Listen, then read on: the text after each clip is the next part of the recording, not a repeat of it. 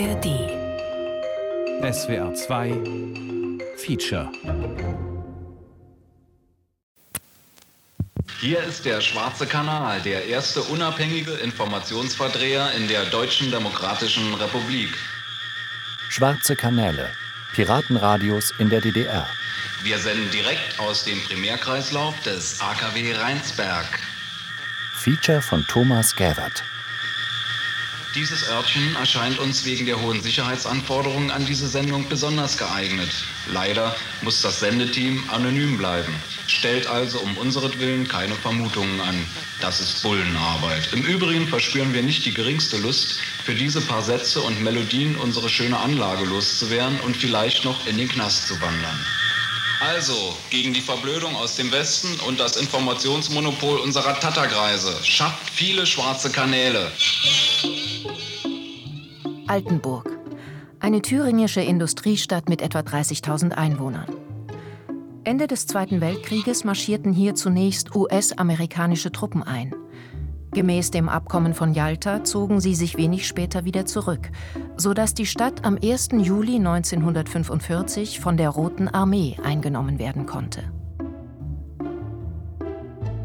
Vier Jahre später, im Sommer 1949, beschloss eine Gruppe junger Dissidenten, sich gegen die neu entstehende Diktatur in Ostdeutschland zu stellen.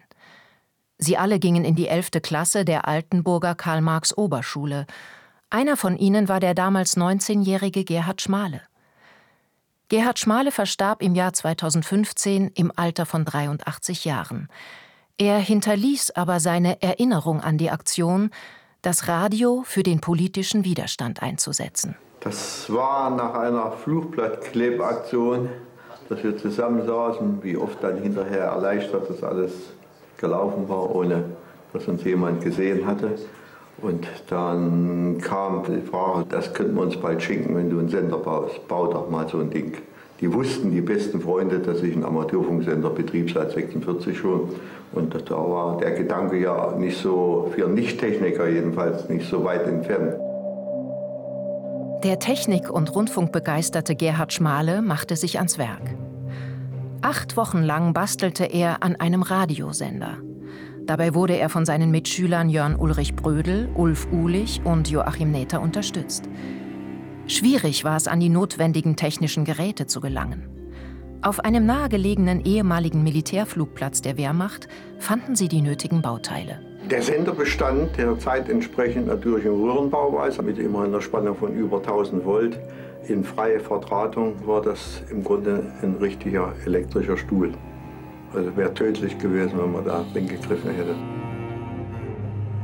So im Juli 1949 haben wir den ersten Testversuch gemacht und das war so befriedigend, dass wir den Beschluss dann gefasst haben, am Abend des 20. Dezember zu der Festansprache von Wilhelm Pieck anlässlich Stalins 70. Geburtstag zu senden. Der im Jahr 1876 in Guben geborene Wilhelm Pieck war als führender Funktionär der Kommunistischen Partei Deutschlands, kurz KPD, 1945 aus dem Moskauer Exil zurückgekehrt. Sein Auftrag lautete, im Osten Deutschlands die Zwangsvereinigung von SPD und KPD zur Einheitspartei SED zu organisieren. Mit Gründung der DDR am 7. Oktober 1949 wurde er zum ersten und in der Folge auch einzigen Präsidenten der DDR ernannt. Der kühne Plan der vier Jugendlichen bestand darin, Wilhelm Pieks Festansprache, die direkt im Radio übertragen werden sollte, mit dem selbstgebauten Sender zu stören. Ein gewagtes Unterfangen.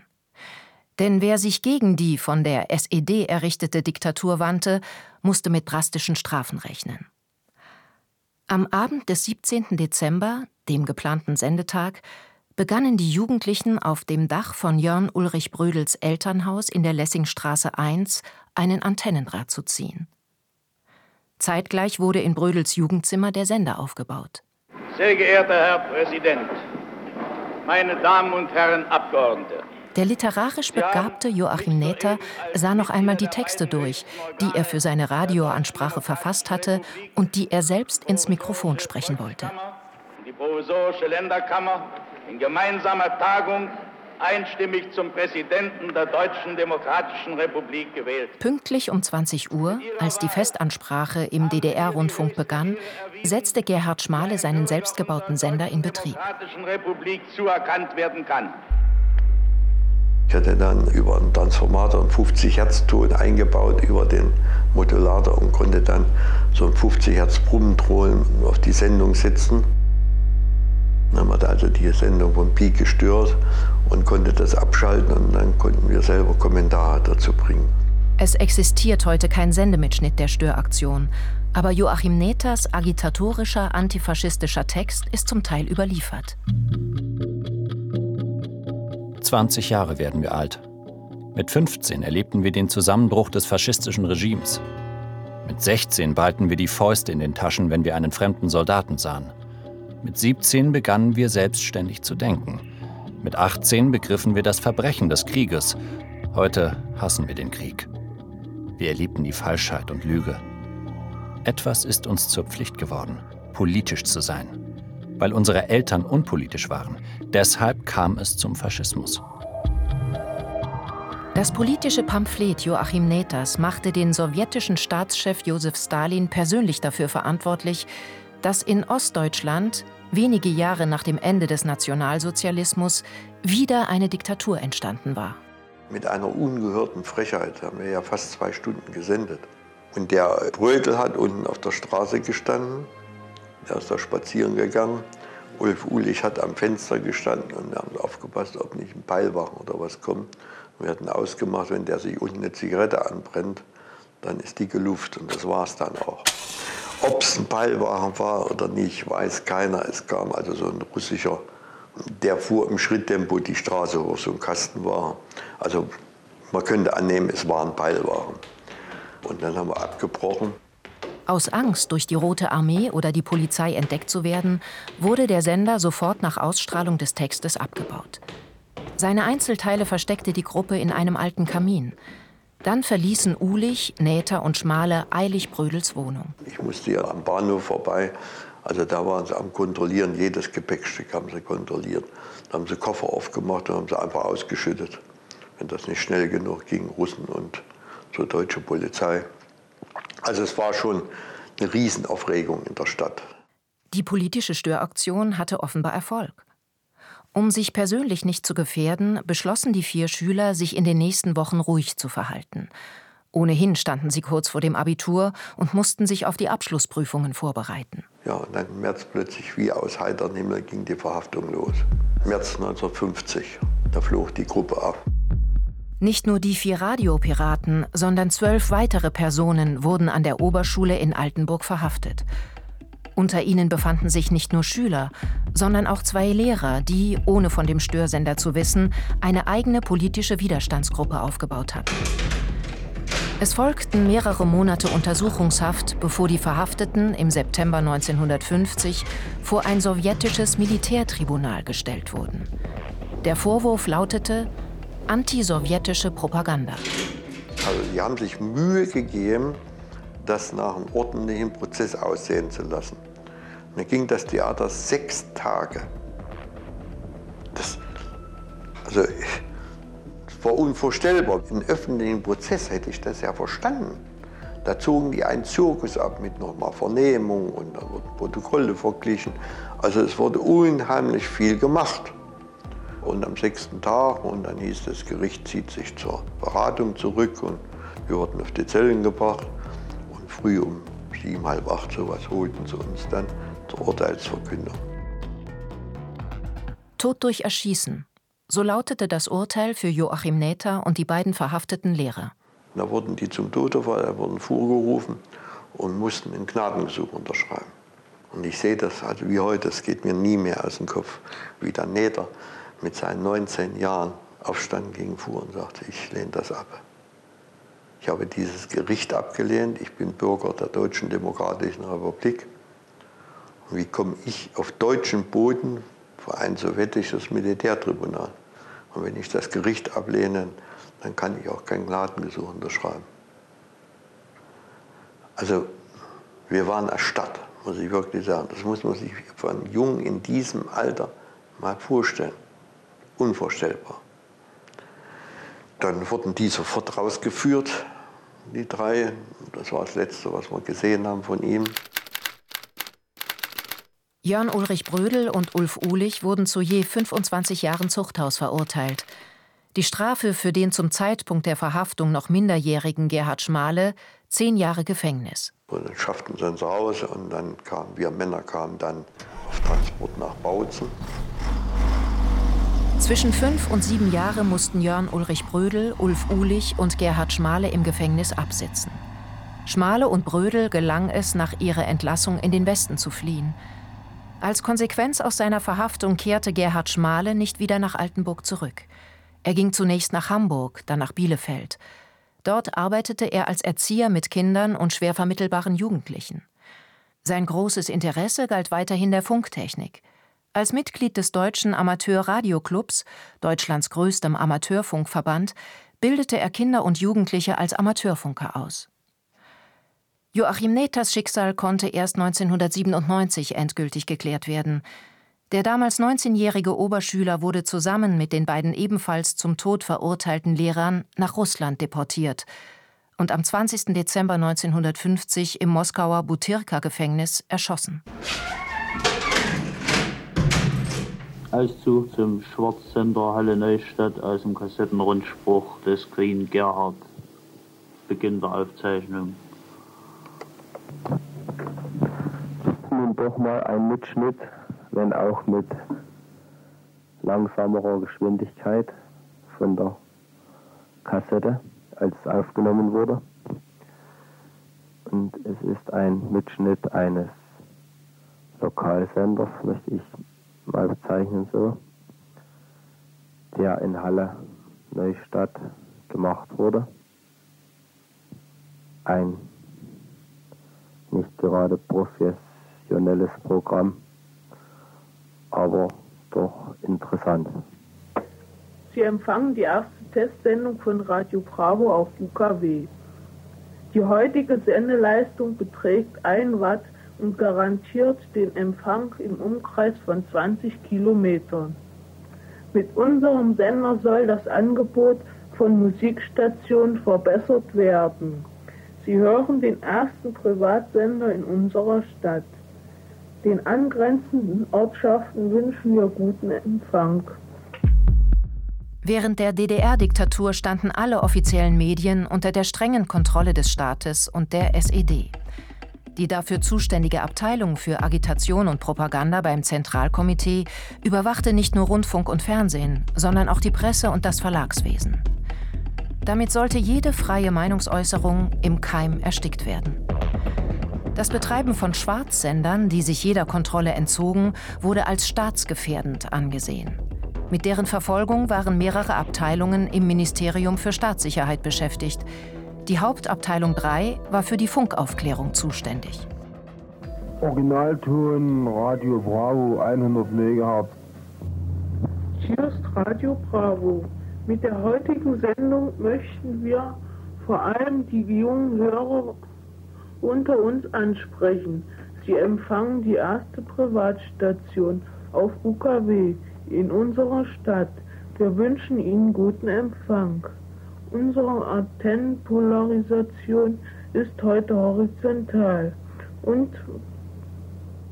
können uns also, und Sie können uns also mit den üblichen UKW-Antennen empfangen. Es ist mir noch nicht bekannt, ob die Station schon wieder mal in der Luft war oder bereits ausgehoben wurde, aber trotzdem ein Anfang auch hier in der DDR auf illegalem Wege zu senden. Der DJ scheint noch ziemlich jung zu sein, sofern man das von der Stimme her sieht.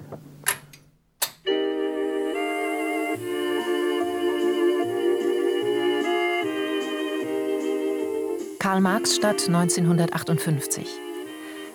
Mit einem selbstgebauten Tonbandgerät begann der 15-jährige Dieter Schaal, westliche Tanz- und Schlagermusik vom Bayerischen Rundfunk mitzuschneiden.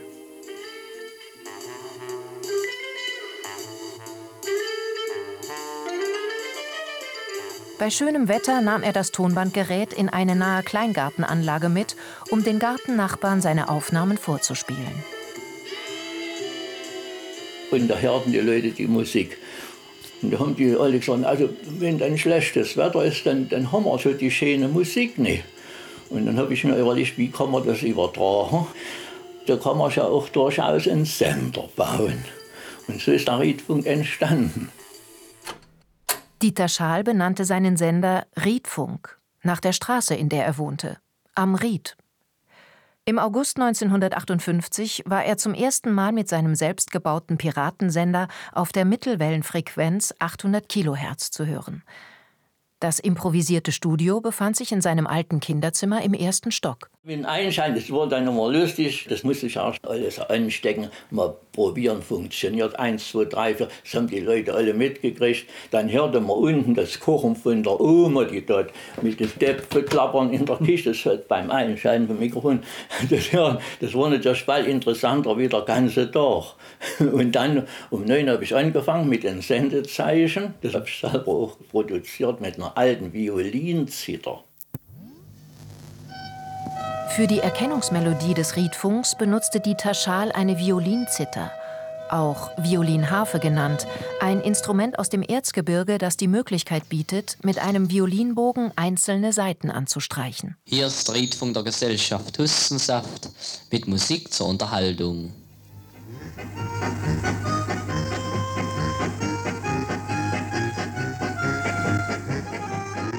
Politische Inhalte waren Dieter Schals Piratenradio fremd. Es ging ihm ausschließlich um seine Lieblingsmusik, die aber aus dem Westen stammte. Schon Mitte der 1950er Jahre hatten die SED-Funktionäre Westmusik als Waffe der NATO-Politik und Teil einer ideologischen Diversion gegen den Osten ausgemacht. Deshalb wurde sie vom DDR-Rundfunk so gut wie gar nicht gespielt. In der Nähe der tschechischen Grenze gelegen, konnten die wenigsten Einwohnerinnen und Einwohner von Karl-Marx-Stadt Westradio empfangen. Um die musikalische Lücke zu füllen, ging Dieter Schaal jeden Sonntag pünktlich um 9 Uhr vormittags auf Sendung.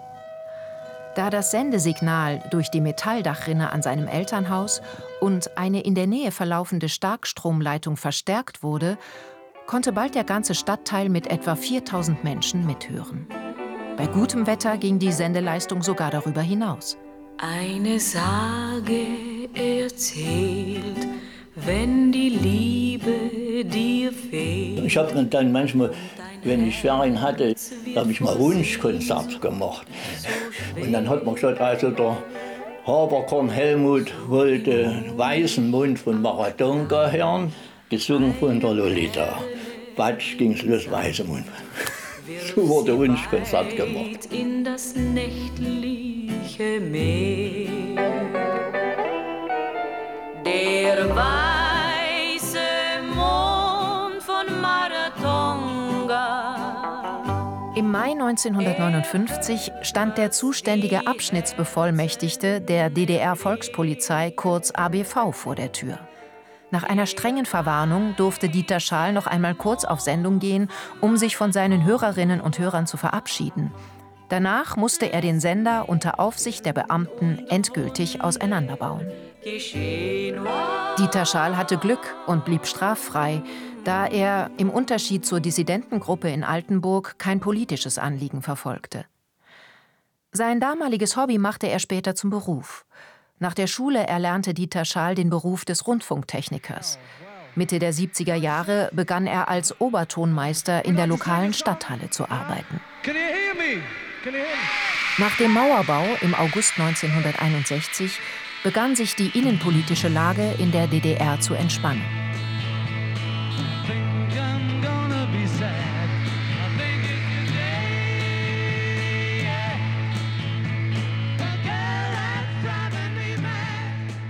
Um die Wirtschaft zu stabilisieren, verkündete der damalige Staatsratsvorsitzende Walter Ulbricht auf dem sechsten Parteitag der SED im Januar 1963 neue wirtschaftliche Leitlinien mit flacheren Hierarchien und mehr Mitbestimmung in den volkseigenen Betrieben. Zugleich sollte der Jugend mehr Vertrauen und Verantwortung zugestanden werden. Und die Jugend nutzte diese Spielräume.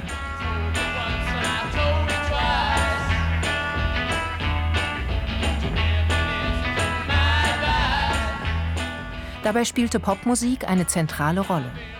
Nach dem Welterfolg der Beatles im Westen wuchs auch in der DDR die Beatbewegung, anfangs durchaus toleriert von der staatlichen Jugendorganisation FDJ. Ich muss dir mal was sagen, ich habe dir hier vertraut. Doch in den letzten Tagen, da hab ich dich durchschaut. Zuerst hab ich dir geglaubt.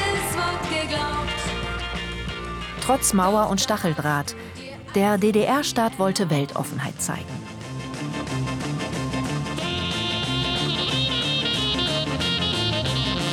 Wer war gestern bei dir? Bitte sag es mir. Irgendeiner war da. Und das ist mir klar. Oh, oh, oh, Gabi. Das machst du nicht mit mir. Wer war gestern bei dir? Bitte sag es mir. Dafür stand auch das Sonderstudio DT64. Eingerichtet von den Jugendredaktionen Berliner Rundfunk, Radio DDR und Deutschlandsender für das dritte Deutschlandtreffen der Jugend im Jahr 1964. Ich bin cool, du der Blitz. Du bist Tafel, ich bin spitz. –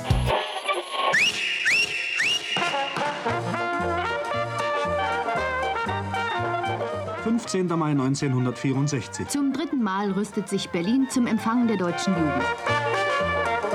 Sonderzüge rattern über die Schienenstränge. Omnibusse und Lastkraftwagen rollen über die Autobahn. MZ und Java knattern Berlin entgegen. Und auch Fahrrad und Boot befördern junge Pfingstgäste.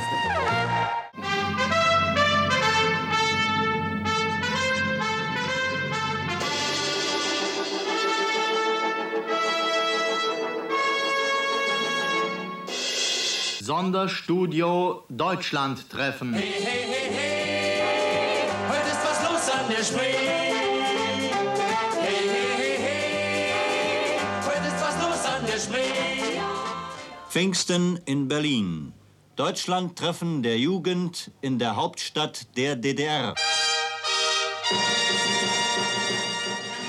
Sigmar Krause, hier in einem Interview von 2001, war damals Leiter des Sonderstudios DT64. Wir hatten ein Sonderstudio am Alexanderplatz und wir haben natürlich die Musik gespielt, die die Jugend haben wollte. Ich bin damals zu Professor Eisler gegangen, das war der Vorsitzende zu diesem Zeitpunkt des Staatlichen Komitees für Rundfunk, und habe gesagt, Professor, also was ist nun? Also mit DDR-Schlagertiteln dieses Sonderprogramm zu füllen, das können wir gleich vergessen. Da wäre uns nach spätestens 24 Stunden die Luft ausgegangen, wenn nicht schon früher. Also wir müssten auch Westtitel spielen und vor allen Dingen natürlich die Beatles. Die Jugend, die hören eh die Beatles. Wenn sie schon die Beatles hören, dann sollen sie sie bei uns hören. Na, mach mal, hat er gesagt. Das haben wir auch gemacht. Molly Dolly Monika, ich hoffe, dass ihr es wisst. Ich wieder da, oh, heute beim Party Twist. Mama, Papa und Onkel Hans können Twist nicht leiden. Warum jedoch soll ich beim Tanz jeden Twist vermeiden? DT64 wurde ein Erfolg und als Nachmittagsmagazin im Berliner Rundfunk fortgesetzt. Doch bereits 1965 drohte das vorzeitige aus. Auf dem 11. Plenum des ZK der SED verkündete Erich Honecker, damals noch Sekretär für Sicherheitsfragen beim ZK der SED, das Ende der liberalen Kulturpolitik. Dabei geriet auch DT64 ins Visier der SED-Funktionäre. Über eine lange Zeit hat DT64 in seinem Musikprogramm einseitig die Beatmusik propagiert. Hinzu kam, dass es im Zentralrat der Freien Deutschen Jugend eine fehlerhafte Beurteilung der Beatmusik gab. Der schädliche Einfluss solcher Musik auf das Denken und Handeln von Jugendlichen wurde grob unterschätzt. Niemand in unserem Staate hat etwas gegen eine gepflegte Beatmusik. DT64 überlebte, aber nur mit strengen ideologischen Auflagen und musste sich inhaltlich anpassen. Dazu gehörte auch, dass das tägliche Musikprogramm wieder streng nach einer festgelegten Quote gestaltet werden musste. 60 Prozent der gespielten Musiktitel sollten aus der DDR kommen. 40 Prozent des Musikanteils durfte aus dem westlichen Ausland stammen. Das Spielen von Beatmusik wurde gänzlich untersagt. Na, sehen Sie, Lipsi scheint gar nicht so schwer zu sein. Versuchen auch Sie diesen neuen Tanz. Sie werden begeistert sein. Schon jetzt erreichen uns zahlreiche Dankschreiben, in denen die verblüffend schnelle Heilung vom sogenannten Rock- und Rollfieber anerkannt wird. Die Folge war, es entstanden Musikpiratenradios, die versuchten, das staatliche Rundfunkmonopol zu unterlaufen. Das war gar nicht vordergründig politisch, das war einfach nur für uns ein Füllen der musikalischen Lücke oder des musikalischen Lochs, ja, bezogen auf das Angebot, was sonst so die, die sogenannten Jugendsender, was hat man da, DT64, ja, äh, was es da gab, das, da wollten wir eigentlich was Besseres machen, ein bisschen mehr machen und wie gesagt, diese musikalischen Lücken füllen, das ist uns auch gelungen, ja. Volkmar Kruspich ist heute Mitte 60. Ein schlanker, elegant gekleideter älterer Herr, der als Patentanwalt arbeitet. Seine Jugend verbrachte er in Wittenberg an der Elbe. In den 1970er Jahren galt sein großes Interesse der Elektronik und Rundfunktechnik. Im 15 haben wir angefangen zu basteln, ja, und teilweise nach der Methode Versuch und Irrtum, ja. Ich hatte dann in meinem kleinen Jugendzimmer im Haus meiner Eltern eine Schalltafel in so eine Nische, wo man eine Tür war eingebaut. Äh, da konnte ich also Stromspannung abgreifen und da knallt es auch mal, dann war das ganze Haus stromlos, was natürlich für die Eltern unerfreulich war, wenn die gerade sich einen Montagabendfilm angeguckt haben.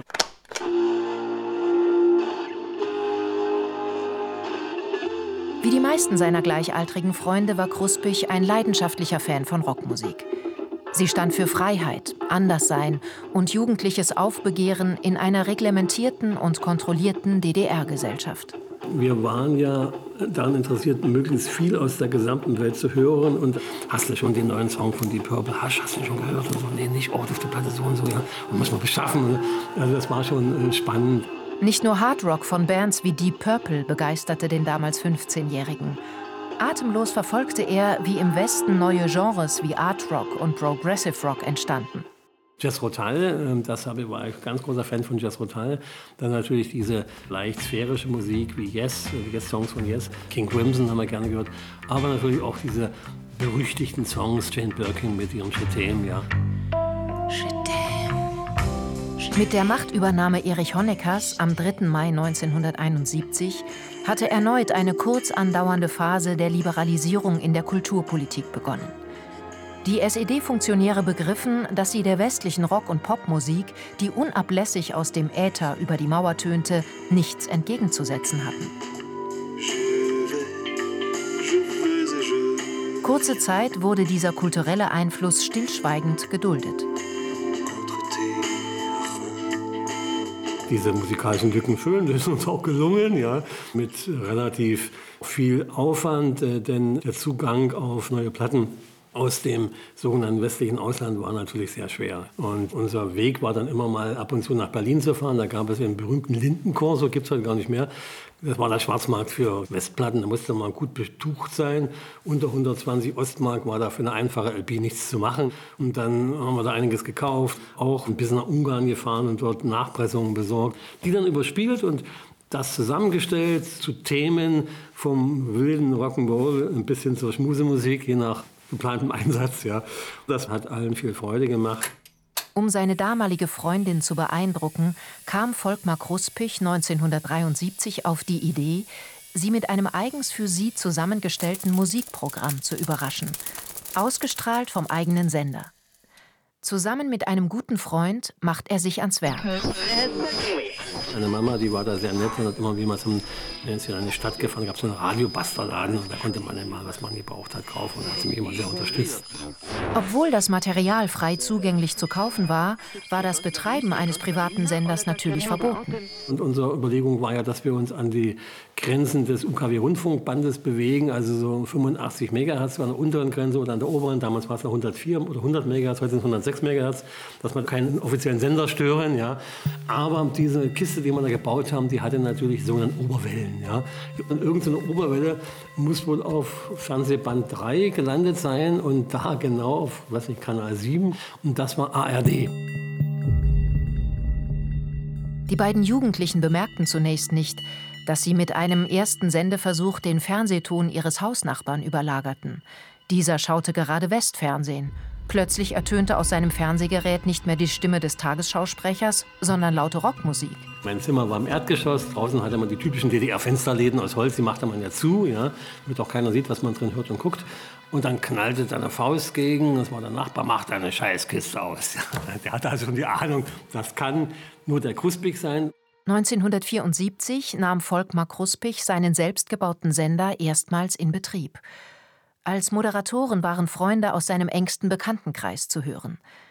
Es gibt davon keine Mitschnitte, aber er erinnert sich über 45 Jahre später noch genau, wie alles ablief. Und unsere Gang hatten ja Tarnnamen, ja. Die hatten abgeleitet von den Moderatoren von Rias, Gregor Gottschalk, Kai und so. Wir haben uns also immer mit diesen Namen da vorgestellt, ja. Und keiner wusste, also, wer dahinter steht, ja. Wurde das kurz anmoderiert und dann lief äh, diese Sendung.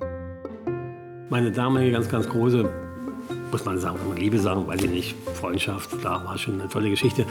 Die wohnte von meinem Wohnort Luftlinie 17 Kilometer weg. Ja. Und äh, das Problem war natürlich, ich wollte unbedingt, dass, wenn ich meinen Turmmatte anwerfe, mich dann auf mein Moped setze und dann da in 15 Minuten bei ihr bin, dass dann die entsprechende Musikfolge eingehalten wird. Ich habe es nie richtig geschafft, kontinuierlich bis dahin zu kommen. Ja. Das Problem lag daran, dass deren Haus in der Senke war, Haufen Wald drumherum. Ja. Und das habe ich nicht richtig geschafft. Ja. Sie mussten also immer Spaziergang machen Richtung Elbe auf die berühmte Buhne. Ja. Und da war der Empfang wieder große Klasse. Ja. Blieb die große Liebe schließlich doch unerfüllt, weil plötzlich das Sendeband zu Ende war?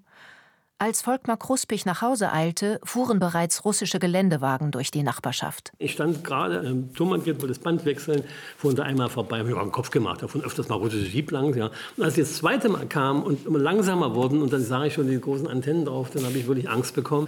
Dann wusste ich, oh, jetzt ist das problematisch. Ich habe also dann ganz schnell alles ausgeschalten und dann muss ich etwas sagen, was ich in voller Panik gemacht habe. Und es hätte wirklich ganz nach hinten losgehen können. Ich hatte auf dem Dach, also über den Fürst gezogen, eine Langdrahtantenne, ja, also irgendwie muss die da weg, ja.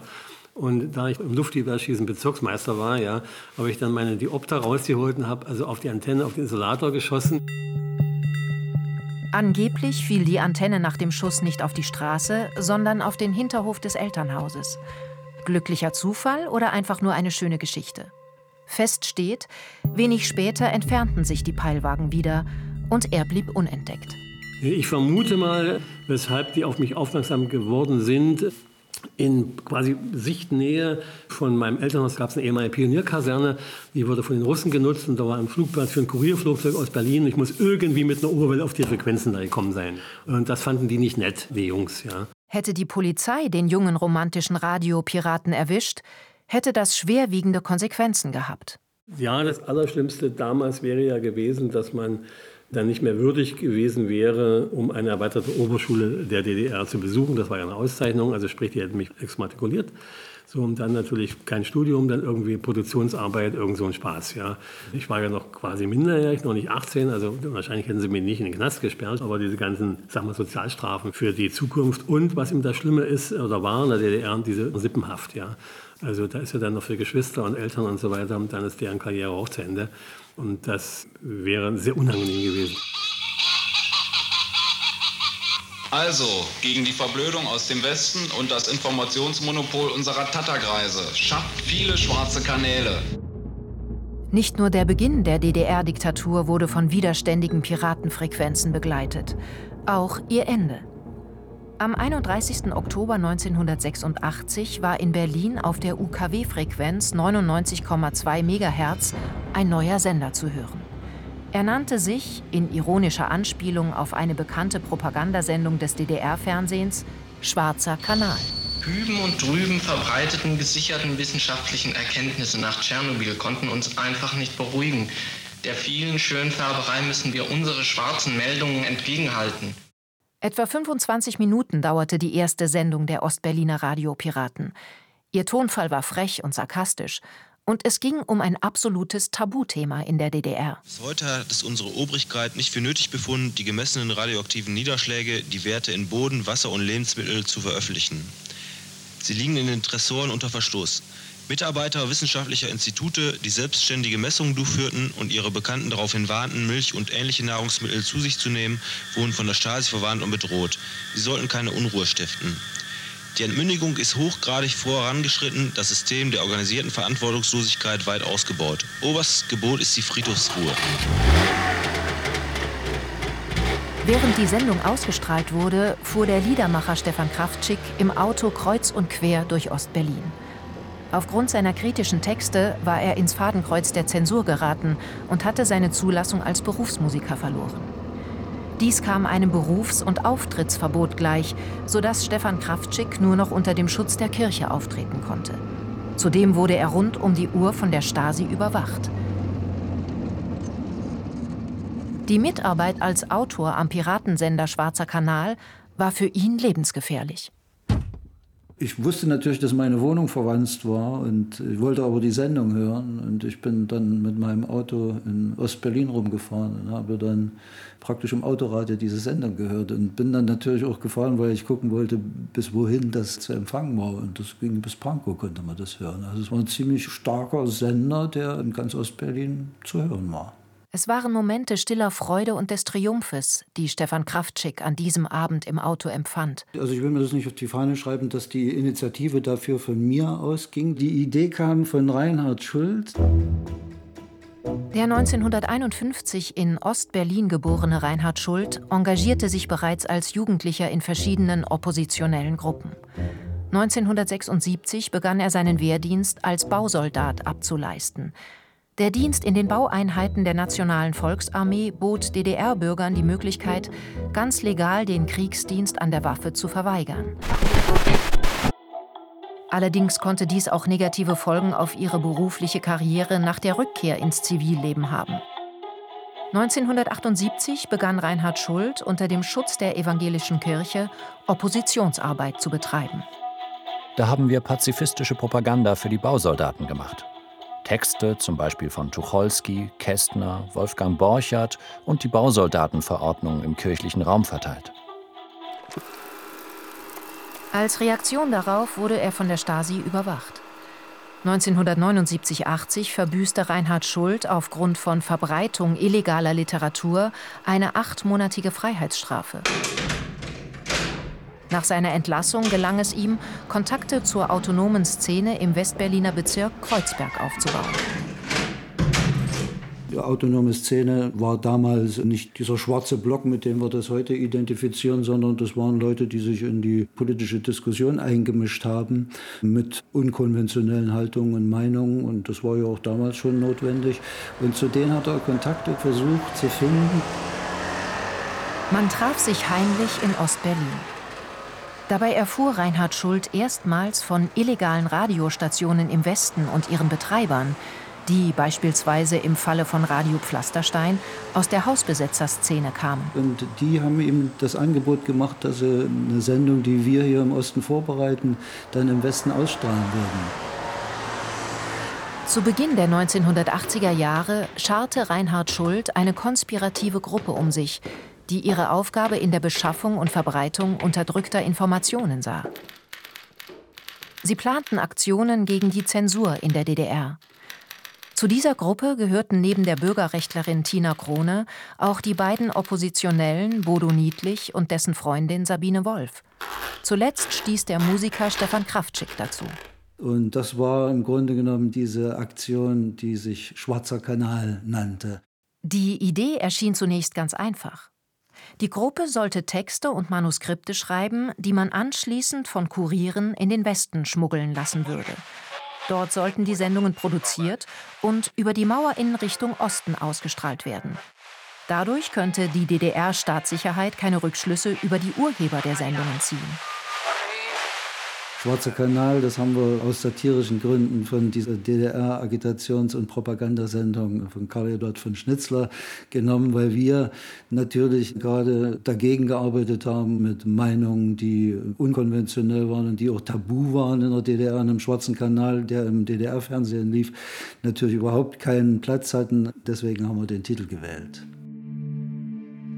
Im Sommer 1986 begann sich die Gruppe an einem geheimen Ort außerhalb von Berlin zu treffen. Da hatten wir dann von Bekannten so eine Gartenlaube, in der wir uns getroffen haben. Da alle Mitglieder der Gruppe von der Stasi überwacht wurden, war es nicht leicht, unbeobachtet zum vereinbarten Treffpunkt zu gelangen. Also meine Frau Freier Klier und ich, wir, auf uns waren 80 Spitzel angesetzt, wie wir dann später aus den Akten rausbekommen haben.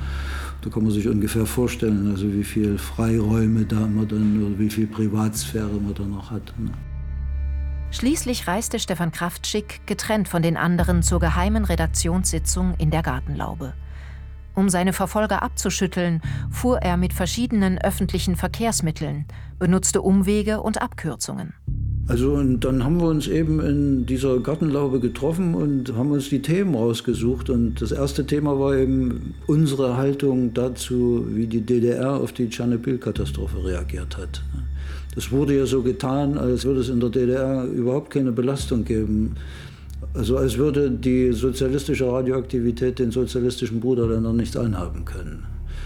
Und mit dieser Grundhaltung haben wir dann eben gespielt und haben uns da so eine Kabarettszene ausgedacht mit Geigi, der direkt aus dem Kühlkreislauf vom Kernkraftwerk in Rheinsberg berichtet hat und so weiter. Heißt hier 300 Grad Celsius. Aber meine Siedetemperatur liegt bei 100 Grad Celsius. Ich melde mich also aus dem anderen Aggregatzustand. So bin ich wenigstens nicht greifbar. Es gäbe natürlich wieder keine Fragen, wenn ich sie nicht stellen würde. Ich richte sie an unseren Geigi. Dein bürgerlicher Name ist Geiger? Zähler. Du hattest in der letzten Zeit leider wieder starken Ausschlag. Ich freue mich, dass du dich trotzdem herbeibemüht hast. Meine erste Frage, was hat dich nach Tschernobyl am meisten gefreut? Das reichhaltige Obstangebot hat mich schon beeindruckt, besonders die Erdbeeren aus polnischen Landen. Meinen Kindern konnte ich den fürsorglichen Rat unseres Landesvaters, Onkel Ro, mit erhobenem Zeigefinger zelebrieren. Erst den Salat waschen. Wann hört man schon sonst einen Haushaltstipp aus den ZK? Stimmt, das nenne ich Sorge um den Menschen. Vitamine statt Panikmache für unsere Kinder. Ja, ich hörte auch, dass viele Kinder im Westen nach Tschernobyl keine Milch trinken durften. So etwas gibt es bei uns nicht. Hier steht der Mensch im Mittelpunkt. Es war Reinhard Schulz trockener Humor, dem die Sendung ihren satirisch frechen Tonfall verdankte. Damit sollte sie, so seine Idee, im starken Kontrast zu den hölzernen staatlichen Verlautbarungen der DDR-Medien stehen. Sind bei unseren Kleinen nennenswerte Krankheiten beobachtet worden? Nein, nur Verschweigenswerte. Obwohl im September ein Rundschreiben in den Kindergärten eintrudelte, was dumme Fragen nach Kindererkrankungen seit Mai stellte. Apropos, gibt es Pseudogruppe in der DDR? Das hängt von der Gesinnung des behandelnden Medizinmannes ab. Aber im Prinzip nein, genauso wenig wie Smog. Ich sagte bereits, hier steht der Mensch im Mittelpunkt. Geigi, ich danke dir für dieses Interview. Das Sendeteam wünscht Geige natürlich ebenfalls ein isotopes Toi Toi Toi.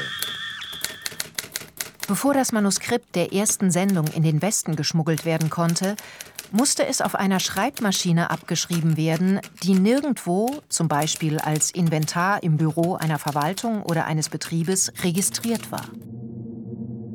Nur so konnte sichergestellt werden, dass bei einem unerwarteten Zugriff durch die Stasi die Spur über das Schriftbild der Schreibmaschine nicht zurückverfolgt werden konnte.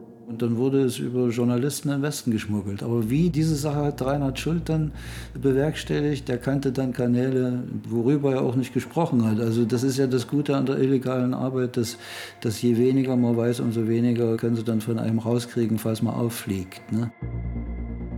Und so haben wir eben die Informationen, die uns nicht betroffen haben, also zum Beispiel diese Botenwege und Botengänge im Westen, die wollte ich auch gar nicht wissen. Also das hat dann Reinhard Schuld gemacht und damit hat es sich das. Ich weiß nicht, wer das gewesen ist. Reinhard Schuld starb im Jahr 2021.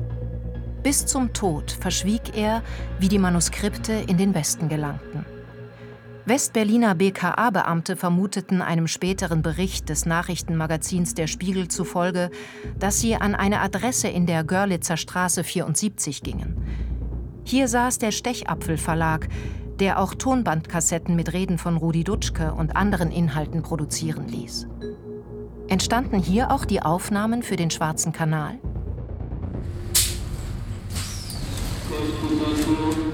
Spätere Hausdurchsuchungen der Westberliner Polizei blieben ergebnislos. Fest steht allerdings, für die Ausstrahlung nach Ostberlin wurden mehrere transportable UKW-Sender benutzt.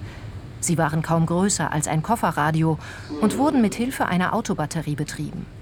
Mal sendeten sie vom leerstehenden Dachboden eines besetzten Hauses in Kreuzberg, mal wurden sie im Weddinger Volkspark Humboldthain platziert. Näherten sich die Peilwagen der Bundespost, konnten sie sofort abgebaut werden, um kurz darauf an anderer Stelle weiterzusenden. Da sind wir wieder, diesmal aus dem Plenarsaal der Volkskammer. Die haben es aber schnucklig, mit Klimaanlage und weichen Stühlchen. Da muss man ja einfach Ja sagen. Doch jetzt unser Vorschlag zum Protesttag, der bei 10%iger Beteiligung in der Bevölkerung zeigen würde, dass sie wirklich noch 10% sind, die auch nach der Wahl noch eine Stimme haben. Also, jetzt kommt ganz dicht dran.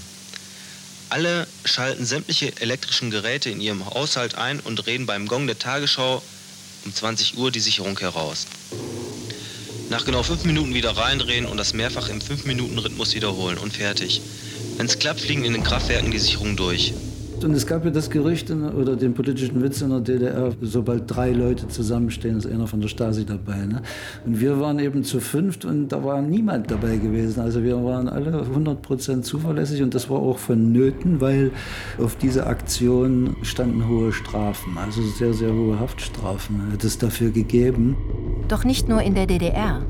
Auch im Westen riskierten die Radiopiraten nach bundesdeutschem Recht bis zu fünf Jahre Gefängnis oder nach alliiertem Recht sogar die Todesstrafe. Hallo, wir sind wieder da. Der Schwarze Kanal, der erste unabhängige Sender in der DDR, hat lange genug geschwiegen. Wir freuen uns über die gewachsene Hörerschar und darüber, dass der Stasi weiter im Dunkeln tappt. Ansonsten hätten wir wahrscheinlich unseren schwarzen Humor längst verloren. Am 28. November 1986 ging der Schwarze Kanal zum zweiten Mal auf Sendung. Stefan Kraftschick bereitete diese weitestgehend alleine vor. Sein Thema die Ausbürgerung des prominenten Dissidenten und Liedermachers Wolf Biermann. Das war gerade zehn Jahre, äh, hat sich das gejährt. Der ist ja 76, ist der rausgeschmissen worden. Aber Biermann hat den Bonzen in die Suppe gespuckt. Und seit zehn Jahren ist er weg und die Lieder von ihm sind nicht totzukriegen. Und seit zehn Jahren ist er ausgewiesen und er darf immer noch nicht wieder rein. Wie viel Schiss muss dieser Staat vor Menschen haben, denen ihm wichtig ist, was wichtig ist und die sich ihr Maul nicht selber stopfen? Die zweite Sendung, die wurde dann schon unterbrochen. Also da hatte, glaube ich, die Stasi schon versucht, irgendwie diese Sendung zu stören. Nicht die Staatssicherheit in Ostberlin, sondern die Deutsche Bundespost im Westen war verantwortlich dafür. Sie durchsuchte, nach einem offiziellen Protest der DDR-Behörden, mit ihren Peilwagen den Stadtbezirk Kreuzberg. Dabei konnten sie zwar den Sender orten, aber nicht beschlagnahmen. Die Westberliner Radiopiraten stoppten rechtzeitig die Ausstrahlung und flüchteten mit dem mobilen Sender. Ein Bekannter von mir, der auch wichtig in der Opposition war, der hat erzählt, es gibt so einen Piratensender in der DDR irgendwo in Ostberlin und hat jetzt gesendet. Bei einem Friedensfest in einem kirchlichen Gemeindezentrum bekam der junge Dirk Teschner aus Karl-Marx-Stadt von einem Bekannten aus Berlin Tonbandkassetten mit Sendungen des Schwarzen Kanal angeboten. Teschner war so begeistert von den Aufnahmen des Piratenradios, dass er Freunde und Bekannte in seine Wohnung einlud, um sie noch einmal mit ihnen anzuhören und darüber zu diskutieren. Na, einerseits war es witzig irgendwie, also so von der Art her, und dann waren aber auch so bestimmte harte Aussagen oder Kritiken drin und fand es gut. Er ahnte nicht, dass einer seiner Bekannten ihn an die Stasi verraten hatte. Daraufhin wurde seine Wohnung abgehört. Und es geschah das Unfassbare. Frühmorgens um sechs oder so klingelt Sturm. Und ich machte dann die Tür auf und da waren plötzlich irgendwie ganz viele Leute, die dann reingedrängt sind in die Wohnung, Stadtsicherheit und haben mich mitgenommen. Und später habe ich dann erfahren, dass sie meine Freundin auch mitgenommen haben. Das wusste ich aber da noch nicht. Und haben mich dann ja, auf dem Kassberg mitgenommen und da ist ein großes Stadtsicherheitsgefängnis gewesen. Drei Wochen dauerten die Vernehmungen, täglich etwa acht Stunden. Dirk Teschner und seiner Freundin wurde vorgeworfen, einen illegalen Sender zu hören. Und danach bin ich zu zwei Jahren Gefängnis verurteilt worden und meine Freundin zu zwei Jahren auf Bewährung. Und dann bin ich wieder in eine Zelle geführt worden. Und nächsten Tag haben sie mich dann rausgeholt und haben dann gesagt, so ihre Strafe wird zu drei Jahren Bewährung ausgesetzt. Das war so Dezember 89 was ausgelaufen. Während Dirk Teschner seine Strafe in der Untersuchungshaftanstalt Karl-Marx-Stadt absaß, sollte der Schwarze Kanal am 26. Dezember 1986 ein drittes Mal auf Sendung gehen. Doch dazu kam es nicht mehr. Die dritte Sendung, die wurde gleich nach kurzer Zeit, war ein Störsender drauf und da ist dann nicht mehr verstanden. Dieses Mal war es tatsächlich ein Störsender der Stasi, der das Programm der Radiopiraten vorzeitig beendete. Die Dinge sind gelaufen, das hatte seinen Effekt in der damaligen Zeit. Wir haben gezeigt, dass wir in der Lage sind, sowas zu tun und dicht zu halten, ohne dass die Stasi dahinter kommt. Und das hat die natürlich geärgert. Obwohl man Stefan Kraftschick nicht nachweisen konnte, dass er zu den Organisatoren des Schwarzen Kanals gehörte, musste er 1988 die DDR verlassen. Auch von den anderen Radiopiraten konnte niemand überführt werden, weder von der Staatssicherheit im Osten noch von den zuständigen Behörden im Westen. 1987 bekam die DDR-Opposition im Programm des Westberliner Senders Radio 100 einen neuen, völlig legalen Sendeplatz. Dessen Titel lautete Radio Glasnost. Und damit möchte ich mich von euch verabschieden. Bitte entschuldigt, dass ich das Band so lange hatte, aber ich bin leider nicht vorher dazugekommen. Bis zum nächsten Mal, wo es dann ganz bestimmt schneller gehen wird. Mit den besten Grüßen aus dem sowjetischen Sektor von der Freundstadt Berlin, Rolf. Okay. It's two o'clock in Berlin.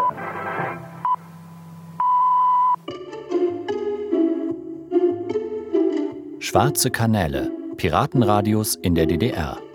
Feature von Thomas Gerwert. Es sprachen Antonia Mohr und Florian Esche. Regie Günter Maurer. Ton und Technik Tanja Hiesch. Mit Material aus dem Stasi-Unterlagenarchiv und dem Archiv Bürgerbewegung Leipzig e.V. Redaktion Christian Lerch.